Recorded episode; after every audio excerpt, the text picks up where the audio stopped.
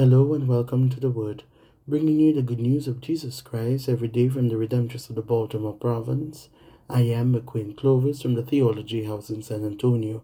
Today is Tuesday of the second week of Lent.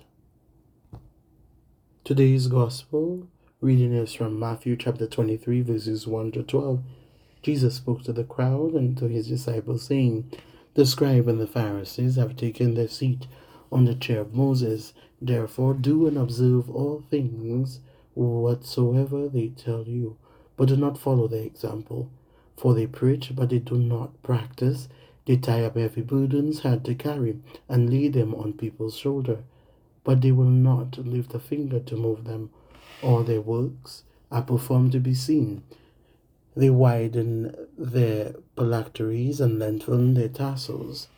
They love places of honor at banquets, seats of honor in the synagogue, greetings in the marketplaces, and the salutation, Rabbi.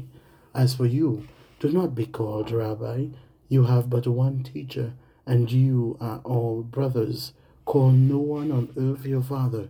You have but one Father in heaven. Do not be called Master. You have but one Master, the Christ. The greatest among you must be your servant. Whoever exalts himself will be humble, but whoever humbles himself will be exalted. The Gospel of the Lord. Praise to you, Lord Jesus Christ. In today's Gospel, Jesus is telling us to do and observe everything being told to us by the law, which has been handed down from elders and prophets to the scribes and Pharisees. But Jesus also tells us. Do not draw attention to ourselves. The law that we are called to observe is the Ten Commandments. We are called to give a great reverence to God, the Lord's Day, and our parents. We are also called to give a great respect for human life, people's possessions, and people's personalities. These principles are to be observed throughout our lives because they are eternally binding. They were part of the teachings taught by the scribes and the Pharisees.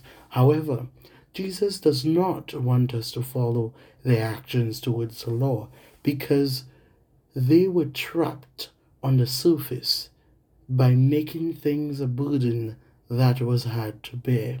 He believed that they drew much attention to themselves to display piety and which removed their attention people's attention to God.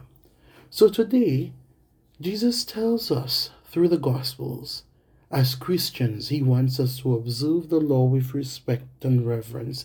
He calls us not to be like the scribes and Pharisees who were concerned about how things look or even what impression can they make. We are called to embrace the law and through observation of the law good deeds will thrive and glorify God. So, as we move through this Lenten journey, let us long to hear the voice of God, which will guide and give us satisfaction for the times in our lives when we will come to God with our heavy burdens so He can give us rest.